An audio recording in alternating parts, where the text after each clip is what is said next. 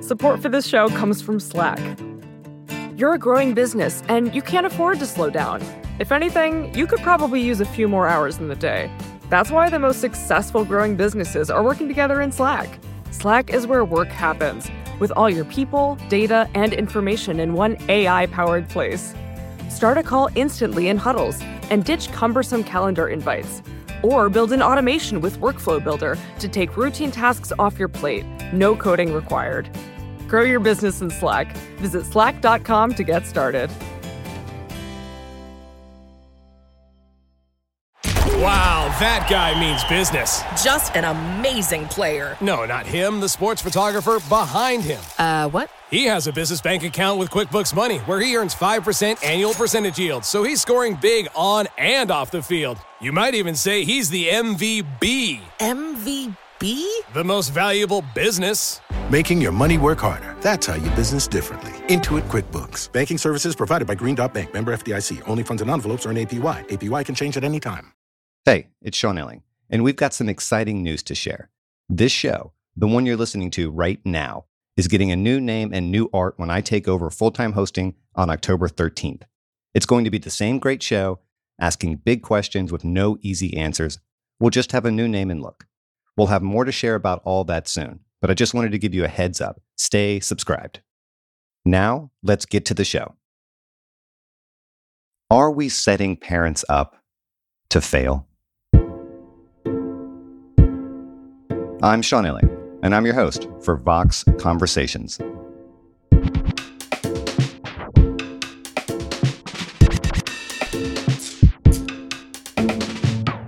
Setting children up for success in today's world is incredibly hard.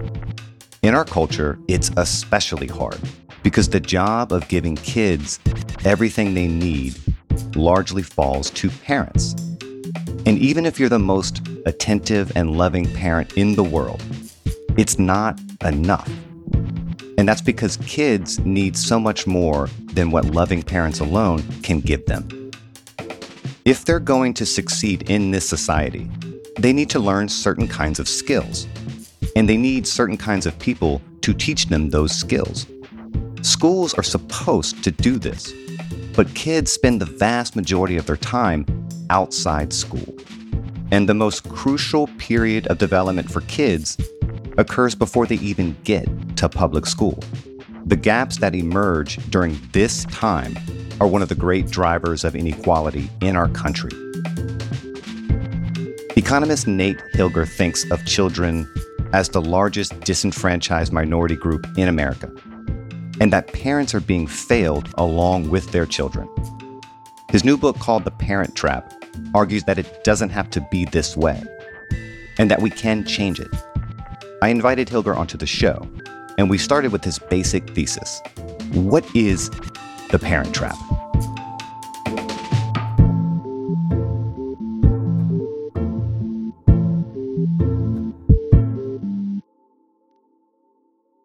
The parent trap is, at its most basic level, the egregiously unrealistic expectation that we place on parents to build a huge range of important skills in children early in their life. The consequences of that unrealistic expectation, it's a, a lot of social problems that cost us both emotionally and economically. The other aspect of the parent trap beyond these unrealistic expectations is the difficulty we have talking about that basic trap. Because once we start saying that some parents are struggling in certain ways and it's correlated with race and class, it sounds so threatening and it just shuts down the conversation. And that is also, I think, an important part of what keeps the status quo in place. What are those unrealistic expectations? Well, to begin life, children have to pick up not just, you know, the famous academic skills like literacy and numeracy, but they have to get this wide range of other skills, social, emotional, behavioral skills, things like self-discipline, things like tenacity, financial skills, how to take care of yourself mentally and physically. There's a wide range of these skills that really are the foundation of children's independence and success in adulthood. And building those skills turns out to be a lot more complicated and difficult than we have assumed for hundreds of years. And that makes it really hard for individual parents to do it successfully on a level playing field in their spare time. Yeah. And I just want to acknowledge something that you acknowledge for very good reasons at the beginning of the book, which is that what you're saying might upset some parents when they hear it or read it because you're kind of implying that many of us, I am a parent, cannot do what we really want to do, what we're trying to do for all kinds of reasons beyond our control. And you point out that this reaction is very understandable, but also a reflection of how deeply we've internalized the parent trap. That merely talking about it sounds like we're blaming parents, but we're really doing the opposite. That's right. What I try to point out in the book is that we need to start viewing this activity of child skill development in a different way to make this whole conversation a lot more comfortable. Yeah. I argue that we should be viewing child skill development more like we view other professional, complicated activities like building a house or flying an airplane. As parents, we don't feel bad when we have to hire a pilot to fly us across the country by buying a plane ticket. We don't feel bad when we hire professional architects and construction workers to build our homes or to, you know, buy a home that was built by a professional architect and construction team. We feel like these are such complicated specialized skills that we expect to outsource them and we don't feel ashamed of that. And I think that's how we need to start thinking and talking about many aspects of child skill development. Another aspect of this whole problem that can help make us feel a little more comfortable with it is that this is, in fact, what affluent parents already do in many respects. They pay professional tutors and counselors and coaches to do complicated things to benefit their children and help develop their skills that they don't have time or expertise to do themselves. Yeah. And you became a parent while working on this book. I'm sure that must have changed how you thought about all of this or how you thought about the urgency of the problem. You know, it, certainly resonated with my experience so far as a parent of a three year old.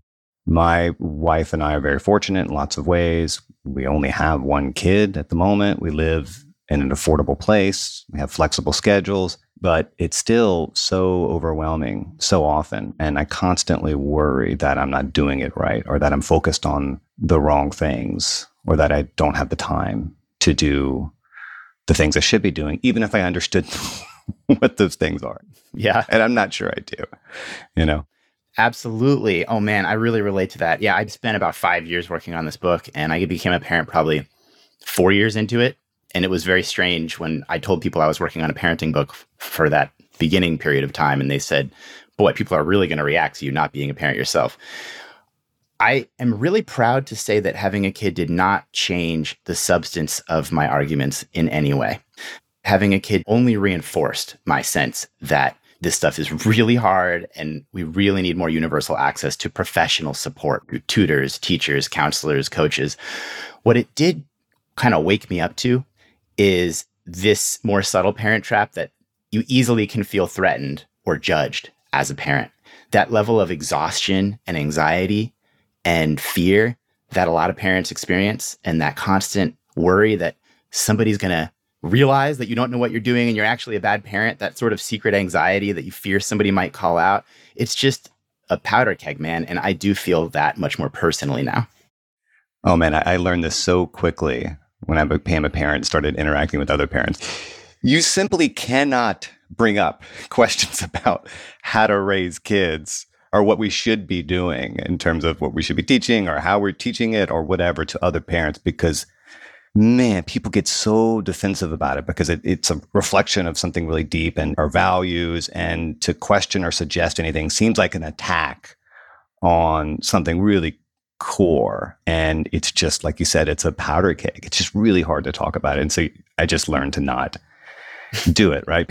People got to make their own decisions with their own children for better or worse, and they're not going to listen anyway. So, yeah, I hope the book can kind of help people feel both more motivated that their work to help do their best to build skills in their child is really valuable and that they're doing a real service not only to their child, but to the broader society, and to feel validated about that effort and that sweat and all night labor that they put in all the time, but also feel a little more relaxed that Of course, you can't do it perfectly because it's psychotically complicated.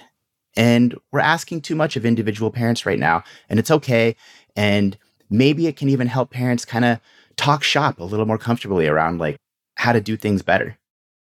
Let's get specific here. You know, you identify two different kinds of parental responsibilities in the book. One of them is caring, and the other one is skill building. And these are different things, but we've combined them under this common umbrella of parenting. Pull these things apart for me. What is the difference between the two? And I really want to focus on skills because it's so important to the argument you make in the book that skills are actually hugely predictive of success in life. Yeah. The main difference between these two jobs that all parents have, caring and skill building, is that most of us can do a pretty good job at caring. Caring, it has this egalitarian feature. It's kind of like driving a car.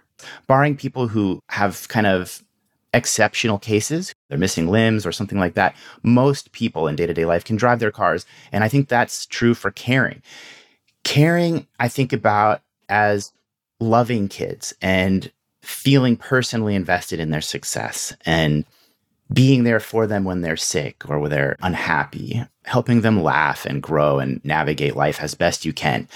Caring also involves some of the most important parts of our lives, the things that give us joy and meaning and that we try to pass on to our kids, our religion, our faith, our cultural norms about, you know, what to expect from friendships and the value of family and tailgating at college football games and playing tennis or cooking or you know a lot of the cultural things that give our lives joy and meaning a lot of parents are able to do this and pass these things on to their kids and it's a big source of fulfillment for us as parents i think.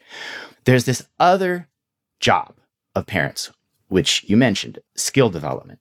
Skill development i think of as the set of things that is quite hard for a large share of parents to do successfully on their own. And this involves reading and math, but it also involves a lot of these other skills we talked about before the emotional, social, and behavioral skills that will set kids up to thrive independently in adulthood. Building these skills with the right kinds of practice and technique and motivational skills and materials and resources and readings. And this stuff is complicated, and we only get a small part of this from our existing K 12 school system. So that seems like the key distinction to me. What kinds of parents are more equipped to build these sorts of skills in their kids? I mean, is it about money? Is it about knowledge or education? Is it about having more time? Is it all the above? What?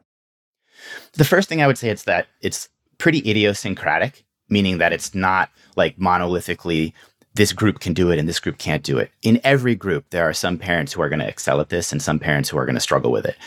That said, there are a number of things that correlate with capacity for this kind of skill development. Income is one. If you have income, you're more likely to be able to take care of this on your own. And your own skills, your own professional skills as a parent. And that often is correlated with educational attainment and professional experience. So if you're a high income manager, you're more likely to have the tools involved that help you do a more successful job at child skill development. If we think of child skill development like a complicated professional activity, hmm. something like being a lawyer or practicing medicine or managing a team at a company or being an entrepreneur or being a scientist or engineer, if you have a rich set of professional skills in another domain, some of those general skills will carry over into the other complicated professional domain of child skill development. So I think those kinds of professional skills are really what set you up for success in this other domain. Not necessarily by any means. We know we all know high income, high education, super successful professional parents who are not good at helping their child build skills for a number of reasons. And we know the reverse too. People who are not very successful professionally or academically, but are sensationally good at building skills in children. But these are the correlates. Yeah, that seems like an important feature of skills as you're defining them. They're taught and learned. Yes. And they can't merely be bought and sold. Yes. You cannot go out and purchase this via Amazon. It's more complicated than that. Yes, exactly. Skills are really an asset. So, skills you can think of like stocks or bonds in a certain respect. They are an asset in that you pay an upfront price and you get a flow of value over time. With stocks, it's dividends and capital gains. With bonds, it's interest payments. If you buy a home or a property, you get the value from living there or the rent from your tenant. With skills, you invest up front and then you get a flow of value from that skill, reading or numeracy or self discipline. And that value comes in the form of a better job or a better company if you start a business or better research if you're a scientist. And that happens over the course of your life. And as you mentioned, you can go to the New York Stock Exchange and buy a share of a stock, and you can go to the Treasury and buy a 30 year bond, but you can't go to a store and buy the skill of self discipline and just plug it into your child. You have to teach it and learn it. And that is a really complicated process, which involves a lot of expertise. Yeah. And that's why teachers and tutors need training and experience to do a good job. Is it possible that some of these important skills come from experience or even adversity? And therefore, they're things that can't be taught, you know, as opposed to directly contracting skill building professionals or expert practitioners? In a sense, there's certainly an aspect of kids have to figure things out for themselves in some way, but I think we often overlook the huge amount of structure that parents place on that learning process. If a kid falls down, you know, they fail a test or they get broken up with by their boyfriend or girlfriend or whatever, and they're really struggling, the kind of support that parents can provide through that process can really enable whether the kid learns the right lesson from it or not. It's not just that kids go off into the world and magically fail and succeed and learn and grow. That comes from feeling comfortable and confident and supported and even more detailed kinds of support from parents in terms of like parents talking about their own experiences.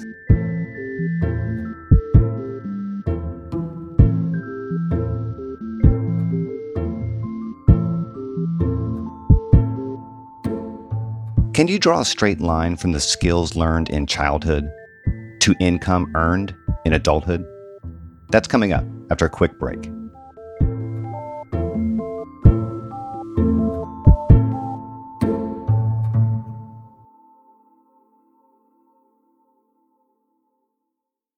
Support for this podcast comes from Constant Contact. If you're a business owner, you already know that it's really, really hard to cut through the noise of everyday life. If you want to connect with your customers, you need to break through the noise. You need Constant Contact. Constant Contact is a marketing platform that makes it easy to reach new audiences, grow your customer list, and connect over email, text, social media, and more. Whether you're a marketing guru or just learning the ropes, Constant Contact offers writing assistance tools and automation features that make it simple to say the right thing at the right time. So get going and start growing your business today with a free trial at constantcontact.com. Just go to constantcontact.com right now. Constant Contact, helping the small stand tall. ConstantContact.com. Support for the gray area comes from Burrow. Getting the right furniture for your place can be really annoying. At this point in my life, I've probably gone through maybe three sets of outdoor deck furniture, and it's a pain in the ass for a different reason every single time. It doesn't look like it did in the pictures, the assembly isn't what they said it was, or it's just not as advertised for whatever reason. Thankfully, Burrow is the furniture company that wants to make it all a little easier. Last year, Burrow introduced their outdoor line, and this spring they're adding to it with their Dunes line, offering new seating, dining, and lounger options designed for luxury, comfort, and durability. Burrow furniture is easy to put together and take apart, so you can move or store it as needed. And it ships straight to your door for free. Gray Area listeners can get 15% off their first order at burrow.com slash Vox. That's Burrow, B-U-R-R-O-W dot com slash Vox for 15% off burrow.com slash Vox.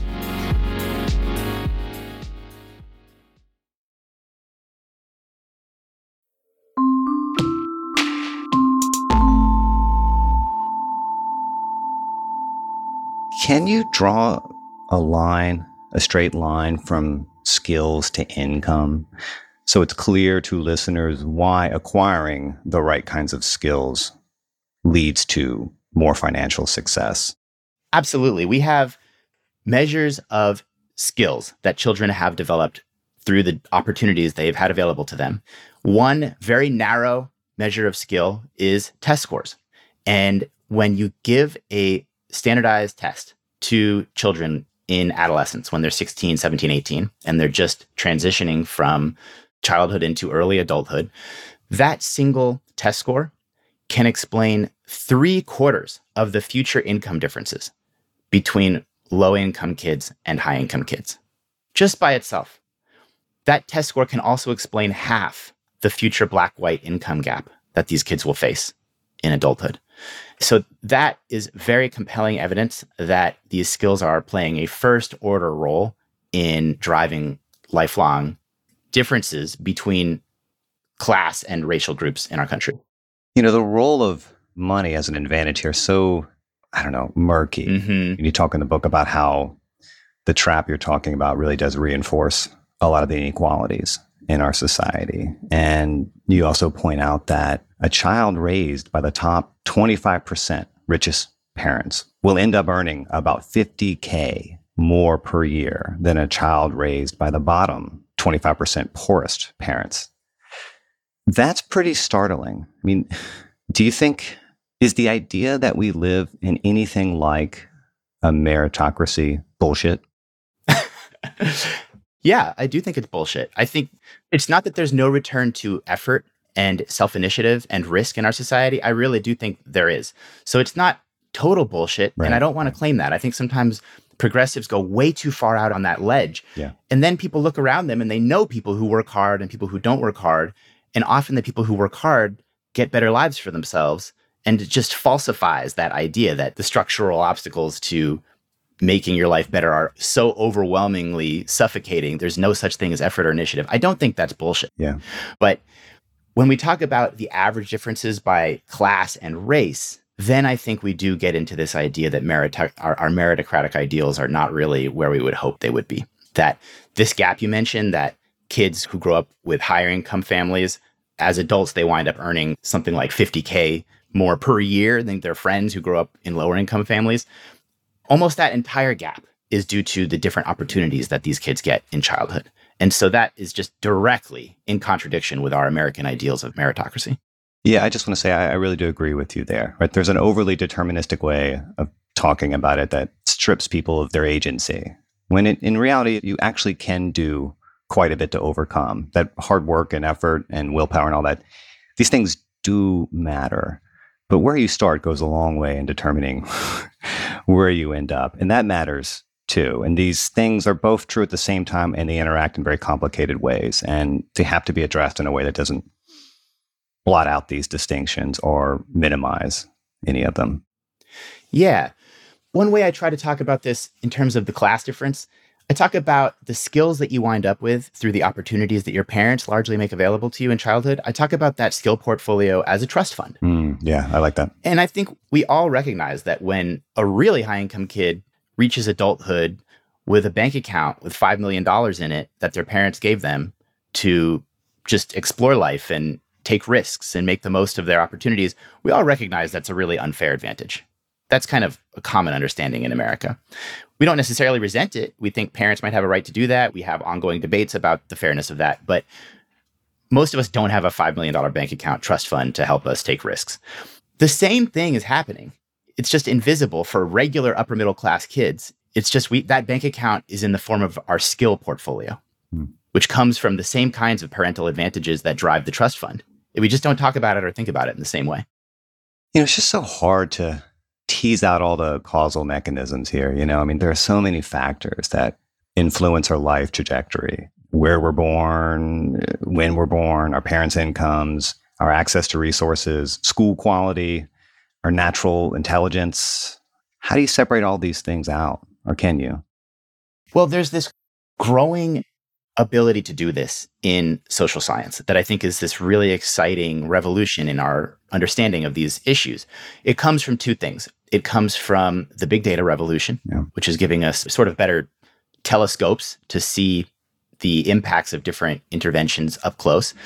In the book, I talk about one of these really exciting data sets that I was fortunate to work on, the IRS Data Bank, which has information on people's childhood circumstances and then connects them to their adult outcomes in their 30s and increasingly as time passes in their 40s for, you know, tens and hundreds of millions of kids, basically all kids in America. We've never had a data set like that before in this country. The only data sets that connected child opportunities to adult outcomes, they typically had a few thousand kids.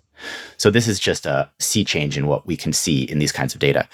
And then we also have this parallel revolution in our statistical methods called the credibility revolution, which is isolating causal impacts of specific childhood opportunities on kids' long term outcomes. And it's no longer just a correlation, which mixes together all the murky factors you talked about a lot of the time. More and more, it's about like, okay, this kid had this specific teacher when they were in third grade, or this kid had this specific state Medicaid program when they were five years old. And we can see the impact of that specific intervention on the child's long term outcome. And what we're finding is that the impacts are often very large. What is in that IRS data bank? I just I think a lot of people will hear that and go, "Wait, what? What the hell is that?" Um, yeah, what's in there? Where did it come from? The IRS data bank was an initiative that the IRS started, and it was an effort to improve American tax policy. Okay. The whole point of this resource is to improve American tax policy. But taxes cover a wide range of human activity, and they contracted with some of our country's best economists, and they built with this group of consulting economists a set of data that really put together American tax records into a form that could be used to more effectively learn about and improve the US tax system. And as part of that project, it linked up children in the tax system because children are claimed by their parents to get exemptions and deductions. And it linked up those children to their adult outcomes as they grew and became tax paying adults themselves. Okay.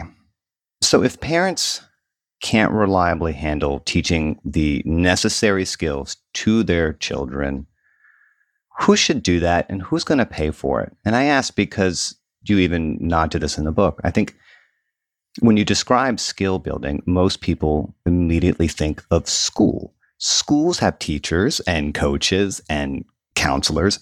School seems like precisely the kind of skill building institution you're advocating. So, where's the disconnect? What's wrong about this assumption that this is what schools are for? This is what schools do?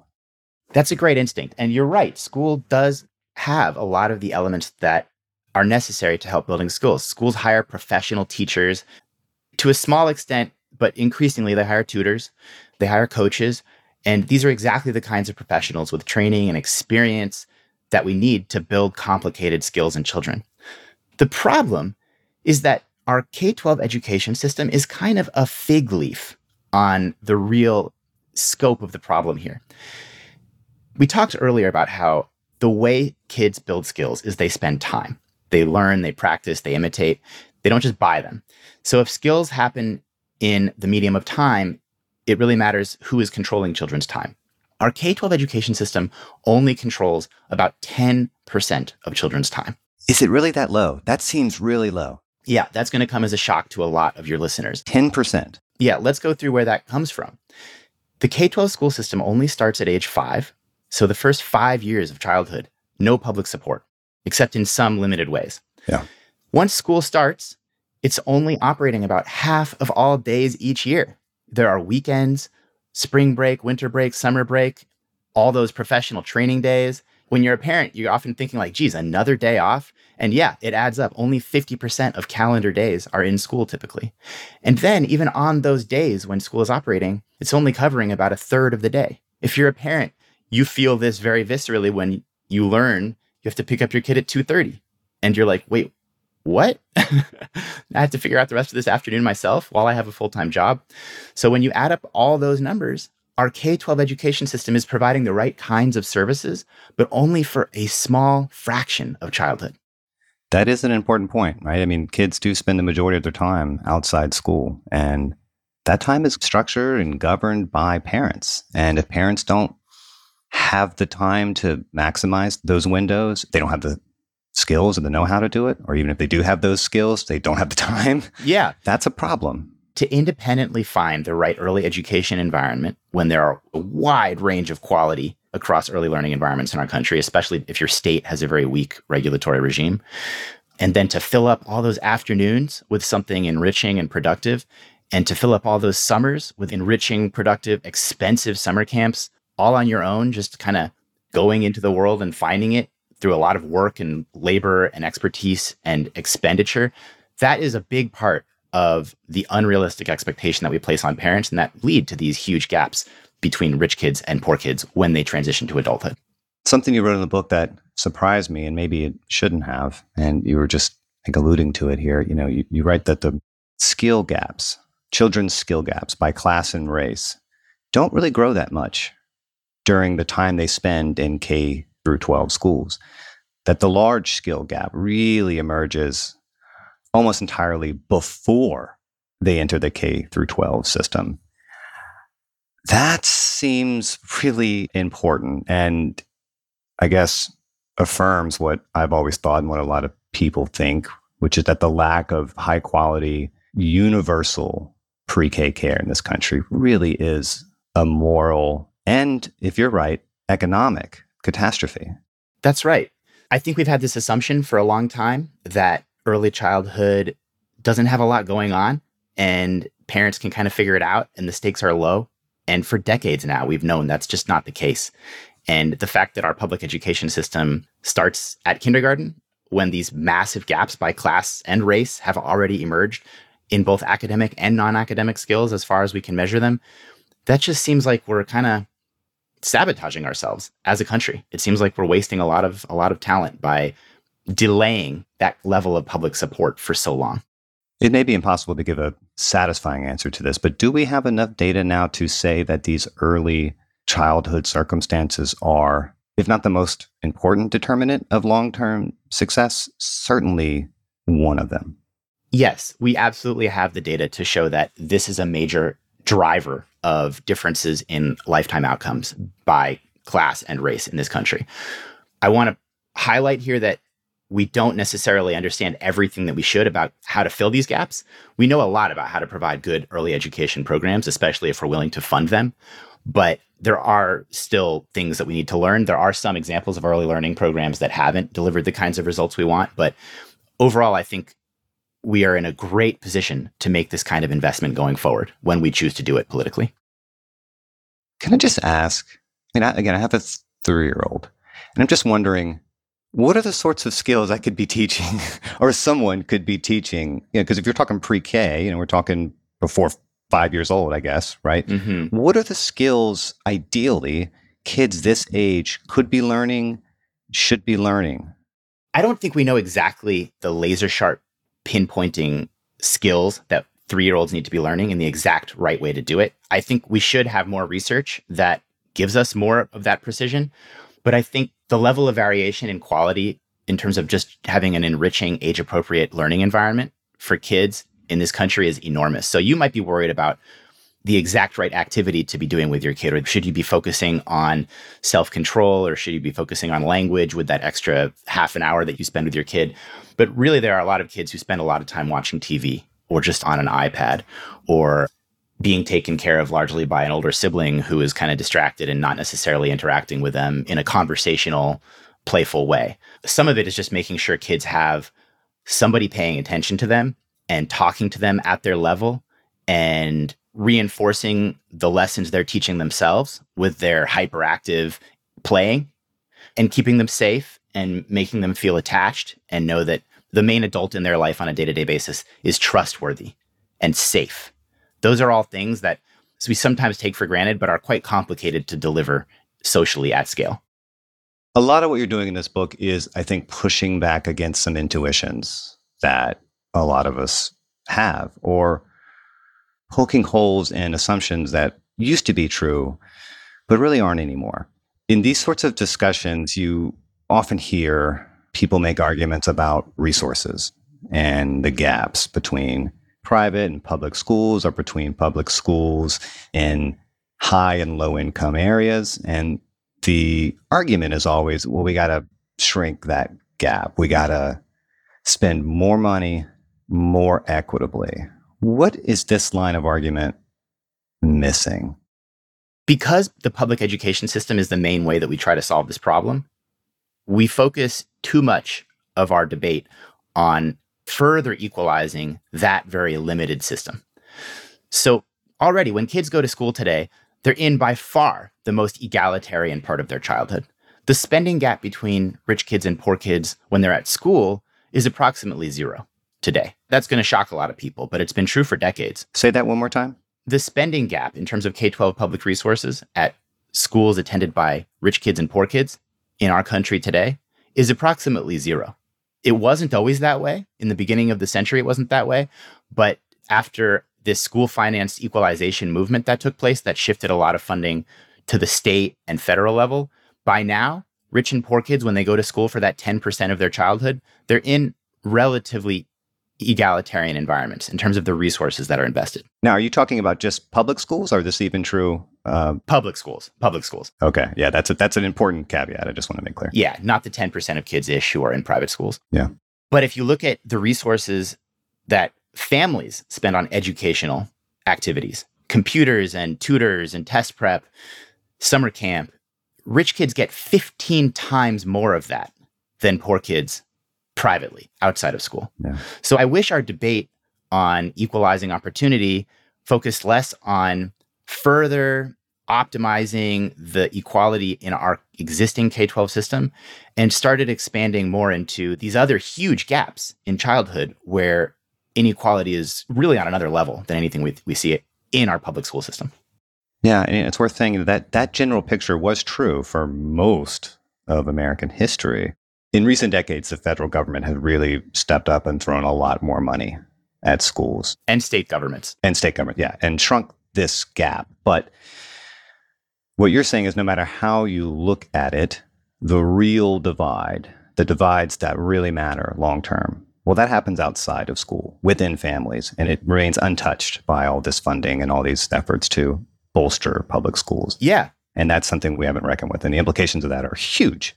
That's right. So, why would we let kids show up to kindergarten with huge gaps and deficits and disadvantages and then start trying to address that? Why wouldn't we level the playing field from age zero to five by providing universal access to high quality learning environments so that these gaps aren't something that we have to address and remediate with progressive funding formulas after that age, much less successfully?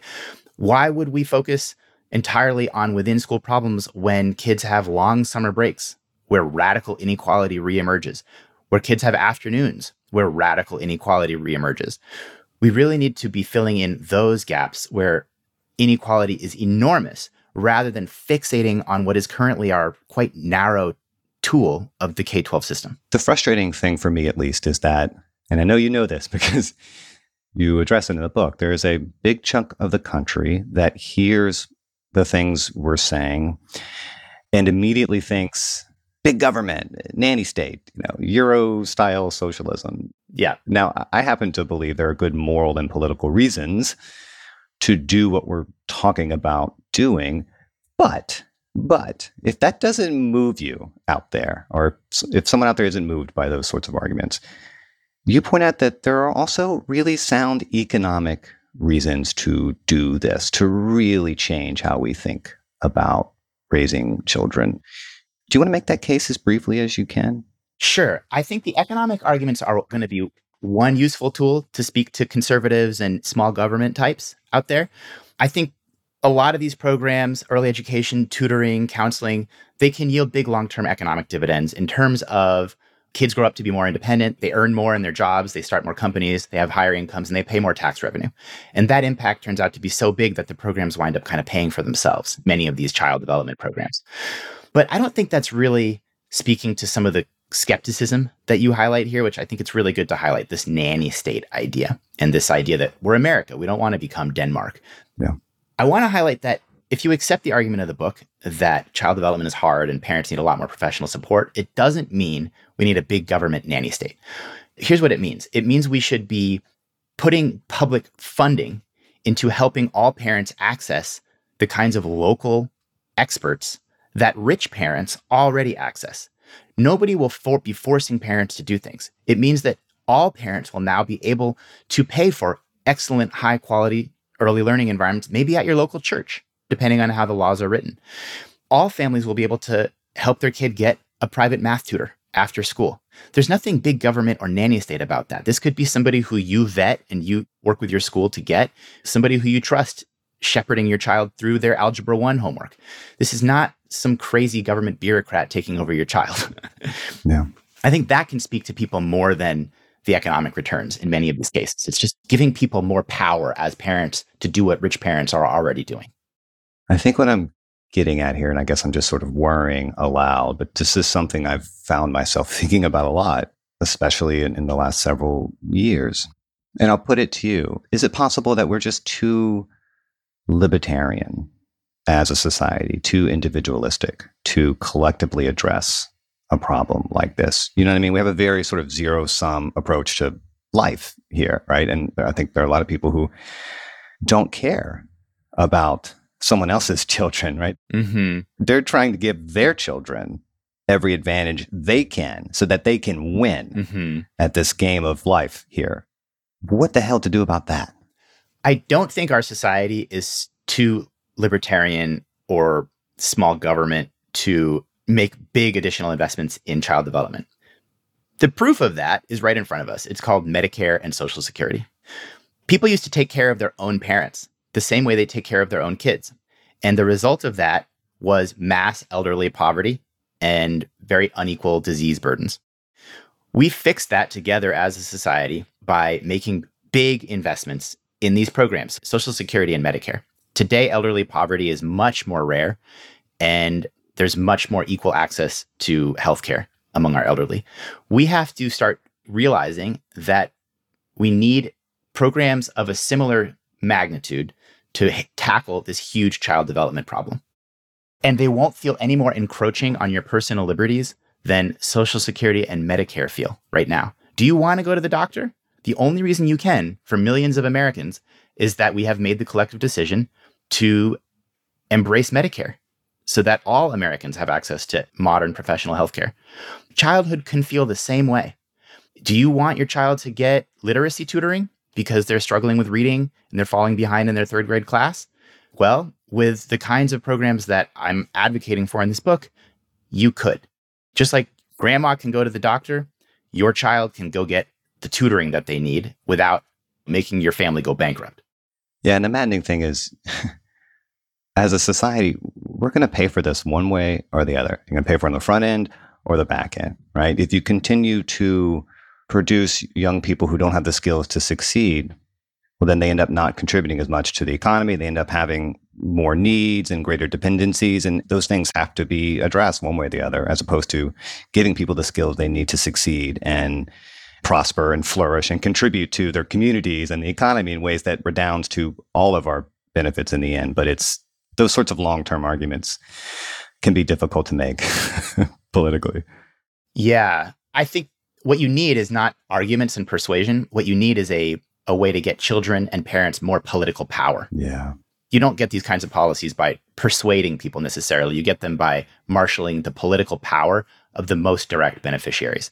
And right now, elderly people, people over 65 have that with AARP, and they're all retired. So many of them are retired. So they have more time to engage in this kind of activism. There's nothing like the AARP for children and parents, and there really should be. That's so damn true. And I actually hadn't thought about it until I was reading your book. You know, children are actually by a mile our biggest disenfranchised minority. And because of that, that means that we adults have to mobilize for them. We have to lobby for them. And you point out that we've become a geriatric society where we overspend on old people because old people vote and we underinvest in young people, which seems totally insane, just totally insane. But that's where we are. Right. I mean, if you had to pick a direction to be asymmetric in, you'd probably want to err on the side of benefiting children rather than old people. But we don't have to make exactly that kind of harsh trade off in our society. Yeah. We could have the kinds of programs that are needed to benefit children and parents without stripping Medicare and Social Security of their funding or anything terrible like that, because those, those are also really important programs. When we think about how we could scale up these kinds of programs that children and parents really need. I call them family care in the book. And it's really just early education, tutoring, counseling, better healthcare for children, better college preparation and college transition assistance, and apprenticeships and vocational training assistance. It's all these things that happen outside of our current K 12 system. We could wind up furthering a lot of conservative goals with a program like this. As you say, it would reduce dependency on government, it would also reduce crime. And it doesn't mean our country would have to wind up looking like Denmark and Sweden because we could retain the more individualistic social welfare net that we have for adults in this country and just embrace the greater public investment in making sure all children are getting the kinds of opportunities they need early in their lives. So we could still have a distinctly American system. It's just that we would be harvesting a lot more of our talent and making sure a lot more of our citizens are able to thrive independently as adults with the tools that we've given them.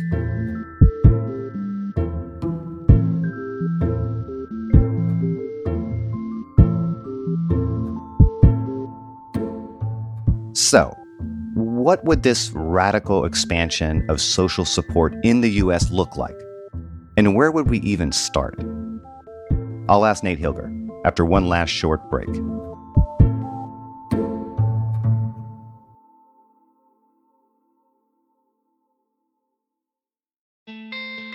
Support for the gray area comes from Greenlight. If you're a parent of teenagers, you might be starting conversations about money management and financial literacy. So often, the best way to learn is to do. But when it comes to money, there can be real consequences to learning the hard way. That's where Greenlight comes in.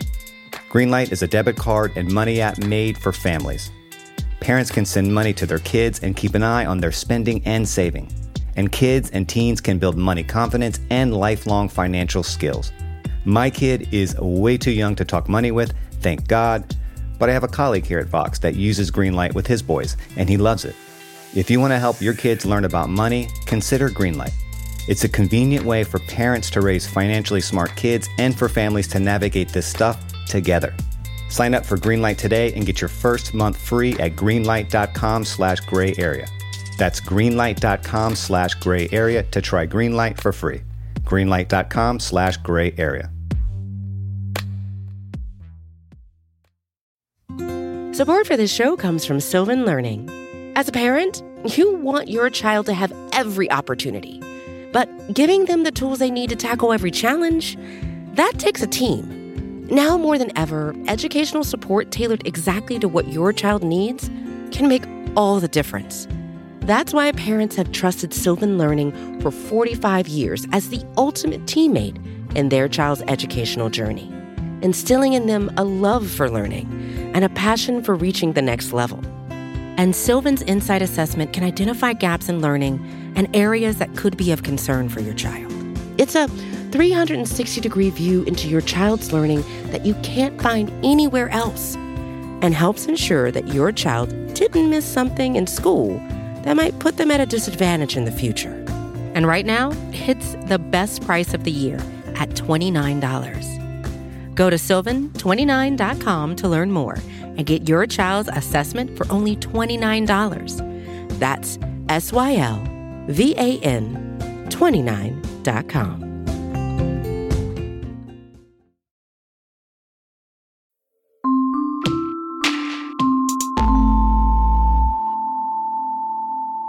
What worries me is, as you were saying, so much turns on what happens before kids even get to public school. The concern for me there is that we don't even have the infrastructure in place where we don't have a universal pre K or anything like that. Right. And so, does that mean we'd have to build it from scratch? It's hard to know where we'd even start there. A big investment like this would be scaled up gradually. Yeah it wouldn't be like tomorrow every kid can start going to preschool. We'd phase it in probably for the kids who need it most first. We already have Head Start, which is decades of experience in this area. Mm. And we wouldn't necessarily build the new program on the model of Head Start because Head Start is very expensive and it's a good program and it, it has a lot of long term benefits. But for universal childcare, we'd probably want to build on the existing private nonprofit ecosystem. All over the country, there are churches and public schools and independent nonprofit organizations that offer childcare. It's just that right now only some middle class and upper class parents can really comfortably afford it. Yeah. And there are some states that are making big progress in this area, both conservative states and liberal states. Yeah. It's a really wonderfully bipartisan area. And so I don't think we'd be starting from scratch. I think we could make huge headway in five to 10 years. Well, one thing you do say is that schools, K through 12 schools, could be much more effective in building skills. You know, teachers and coaches and counselors could do a whole lot more, but they need more access to children's time, to kids' time. What would that look like? Longer school days, fewer breaks, smaller class sizes? I mean, what are we talking about here? There is a long tradition in America of calling for schools to manage a larger share of children's time. It's called the community school movement. And it's arguing that kids should go to school and have a happy, enriching place to be for basically the full workday, nine to five. This doesn't mean that kids will just be doing extra homework or cramming more or getting exhausted when they're at school all day. We have to really take that concern into account. That is a real problem. It might be that kids need to be able to rest quietly and do their own thing in a safe environment for a period of time and then recharge and do something more structured. It might be that some kids get tutoring in that extra time. It might be that some kids do something that they love, like they learn how to do audio engineering or they do band or they practice design or something that just interests them and doesn't tire them out. The key thing is that parents shouldn't have to do a lot of research and show a lot of proactive initiative and weed out the bad providers from the good providers with a lot of insight. It should just be parents kind of automatically sign their kids up for educational institutions and schools can manage a much larger share of children's time in productive, healthy, happy ways. What do you think is the biggest obstacle preventing parents from organizing as an interest group, which they are? I mean, look, I know lots of parents, some of them make lots of money and some of them don't, and they all are struggling in different ways to figure this thing out. Why can't parents behave like a politically mobilized interest group in the way they really need to in order to change this? the biggest structural factor is probably that they're so busy and tired all the time. You know, yeah. you have a three year old and I have a two year old, and it's like we're not looking for an extra hobby to help organize something. Yeah.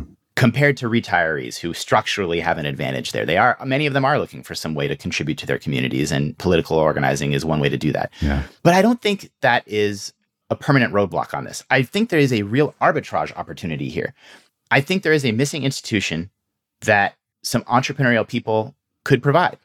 If parents could sign up for this easily and conveniently at the pediatrician's office, at the grocery store, at the child care center where they already are going, and they could sign up for something like the AARP, but for parents that offered them discounts on their Target or Walmart or Costco purchases or memberships or registries or their Amazon registry, discounts on formula, diapers, car seats, strollers, if parents could do that, which is the AARP strategy, I think they would. And I think there's no deep reason why this can't happen. I don't see one either. I just, I don't know why the hell it hasn't. yeah, it's a very fragmented ecosystem. When the AARP began, there was not thousands of elderly advocacy groups, each with their own turf and their own agendas and their own political leanings. They kind of had a more, more green pasture to organize in. And that was a big advantage. Today, we, is not a green pasture. It's a busy ecosystem. But we have to get creative and think through that. There are organizations such as Children Now in California that is trying to coordinate these fragmented groups to speak with one unified political voice. But I do think there's still a need for this AARP like organization. And it could happen. And I hope somebody makes it happen. If that's one thing that comes from this book, then I, I will just be so happy. Well, it seems to me there's a megaton of untapped political energy here for sure. Yeah. Yes. It's just something that millions and millions of Americans across all of our political cleavages, I think, can relate to and could, in principle, get behind. And damn it, they should. They really should. The key thing is that it has to stay bipartisan and nonpartisan. The AARP does not go out on a limb and talk about gun rights. The AARP does not go out on a limb and talk about critical race theory whatever organizations emerge to try to represent parents politically and fill this power vacuum representing children, they will have to remain nonpartisan and show discipline and not engage in every little culture war that comes their way. I hear you, but good luck, man. A global pandemic immediately became a partisan issue. Yes, that's true. So it's it is hard to imagine anything not somehow being co-opted by that silliness, but I think you're right. I think the key is offering practical benefits to individual parents. Yeah. It's hard to get too ideological when somebody is offering you a cheaper way to get strollers and baby formula. You know, it's just it's useful to you. You know that they understand. They're not speaking to you on some crazy political battlefield. They're just saying, "Hey, we understand your needs. We're here to help fulfill your practical needs, and we're also going to go to bat for you politically." I just have to ask because the reality is that the changes we're talking about are big and complicated and politically difficult, which of course isn't an argument against fighting for them. But in the more immediate term, parents are doing the best they can to give their kids the best shot they can. Do you have any advice for them now, or maybe places they can go for guidance on how to help their kids learn the skills they need? Here's what I would say it's something that I have to tell myself as a parent as well. I am often tempted as a parent to think, well, how bad can this be? You know, I'm doing the best I can. It's not that different from what my parents did. I turned out okay. I'm just going to relax. I'm just going to go to the nearest daycare center that is on my way to work and just, I'm sure it's fine. I'm just going to let the schools manage my child's education. You know, they're a professional school. The teachers seem nice. I'm sure it's fine. I often feel this temptation to just relax. And we do have to relax on some level. We can't drive ourselves crazy. We'll become stressed out and useless. But I don't think it's right to fall into this trap of sort of placating ourselves and trying to calm our anxiety. Unfortunately, raising children does matter. All these interventions that we're talking about, they do matter. And when we get the data to compare children who get them and who don't get them later in life, we see that it has pretty big implications. And so, even if it's stressful and scary, try to cut yourself some slack, realize you're not going to be able to do everything you want. And that's okay because the burden on you is unrealistic, as we've been talking about. But don't necessarily take that fear and that anxiety and step back from your proactive role as a parent. You really can make a big difference in your child's life. And you should be proud of doing your best at that in every way you can. And be angry if you can't do certain things that you know are valuable and keep that anger available as political energy when the time comes. Well, it's one of the shittiest feelings you have as a parent. I know a lot of parents listening will understand this that feeling that you're not doing all you could be doing to give your kid a shot at being successful, to give them some kind of comparative advantage, or at the very least, to not be disadvantaging them. Yeah. And that's a terrible feeling. And it's made worse by the fact that often there's only so much you can do, right? Yeah. I mean, this is sort of this is the parent trap, right? We need help and we're not getting it. Yeah. What would you say to a parent 60 years ago before Social Security and Medicare were big programs? And you say, hey, I have an aging parent myself. They're in their 60s and 70s. Yeah. They're having health problems. They don't have a pension. They're struggling to get by in their one bedroom apartment. What should I do to help that person? The answer is whatever you can, but we really need more social support. Like, you can't necessarily support your aging parent. You can't necessarily access physicians and surgeons to help them access modern medical care. It's expensive. Yeah. And we really need institutions to help address these problems, unfortunately. And it's stressful, and you should be angry. And that anger helped get us Social Security and Medicare because people voted for FDR and the New Deal. People support Social Security and Medicare today.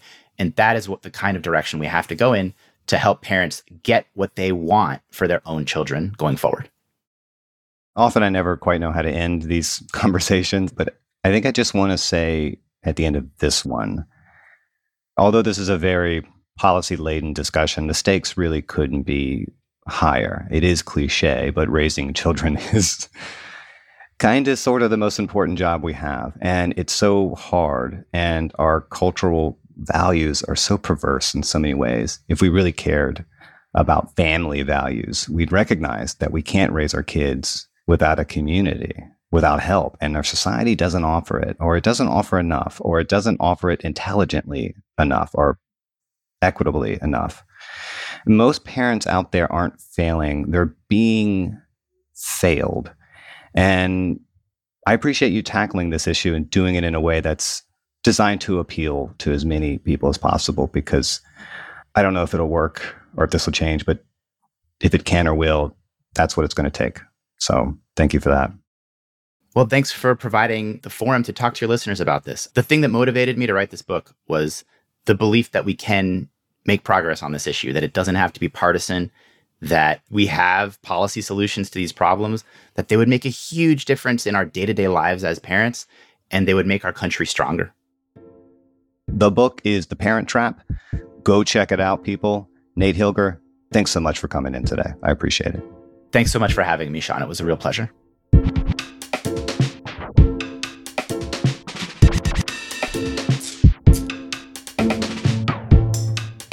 Vox Conversations is produced by Erikk Geannikis. Our editor is Amy Drozdowska. Patrick Boyd mixed and mastered this episode. Our theme music was dreamed up by the mysterious Breakmaster Cylinder, and A.M. Hall is our deputy editorial director. Your feedback really helps. So if you have ideas for future guests or topics, or really any thoughts at all, send them to voxconversations at vox.com. And if you liked this episode, please share it with your friends, rate and review. That stuff really helps. And join us Thursday for a brand new episode of Vox Conversations.